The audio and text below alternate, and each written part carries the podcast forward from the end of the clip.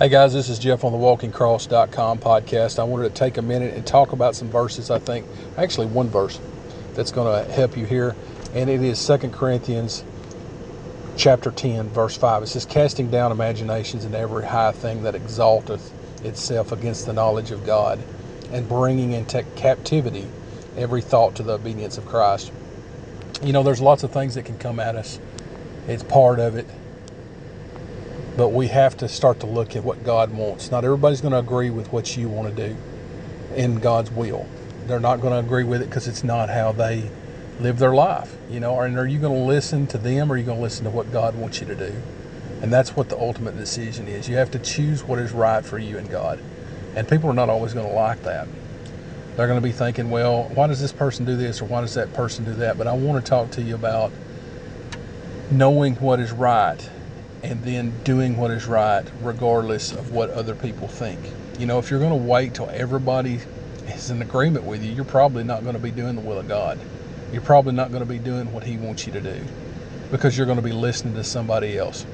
And so that's what you have to focus on is you have to focus on what God wants and to a certain point, I'm not saying you're not empathetic to people because we do need to be empathetic at certain periods and times of our life with people on subjects, but what I'm saying is is you need to get to the point where you're focusing on what you feel that God wants you to do. And you need to start doing that regardless of whether I like it or whether somebody else likes it. I'm not saying do something wrong, but God's not going to tell you to do something wrong. He's going to tell you to do the right thing. And you need to make sure that you're in God and it's not just something that you're, you know, doing because you want to do it. But I want to talk to you about focusing on the productive things and the positive thoughts that you can focus on, and not just on the things that um, you know people want you to focus on. You may say, "Well, what do you mean?" I mean, when you know that there's something you need to do, you can't let your feelings sometimes get in the way of doing what is right. You know, sometimes we don't want to hurt somebody's feelings. You know, and we don't. I'm not saying we hurt somebody's feelings, but what I'm saying is, they may get mad at you if you do the right thing you know, and we we don't want to do that. A lot of times we want to think, well, I want to please everybody. You can't please everybody. And sometimes people will do things to you that you have to start to look and say, you know what, I'm going to do the right thing. It's not always going to be popular, and they're not always going to like it. But sometimes the best thing to do is just tell the truth in a short sentence. Hey, this is what I'm doing. This is why I'm doing it Sometimes it's best not to say why you're doing it. Sometimes this is just what I'm doing. You know, and the right people I think will accept it and the other people won't. But I want to talk about when somebody hurts you. When somebody comes at you, whether they know it or whether they don't. Sometimes people do a lot of things and it's not right. But they come at you and you and if you get to thinking about that, it makes you mad. I want you to think about what God says. You need to cast down your thoughts and you need to do, I think, the paraphrasing in the Bible, I think what the Bible ultimately is talking about is doing the right thing.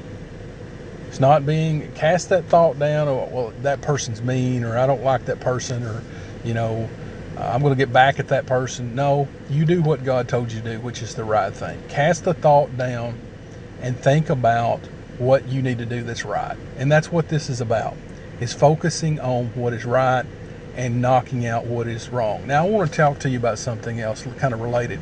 You may have situations in your life where you have people thoughts coming at you and people's trying to speak into your life negative things and it's just a lot of lot of drama when you have a lot of situations like that focus on what needs to be done don't focus on things that what can't be done or what don't need to happen or what might happen but focus on what you can do something about focus on the right things. And yes, it's true that some people may be doing bad things and trying to hurt you, but focus on what you can do and focus on the right things.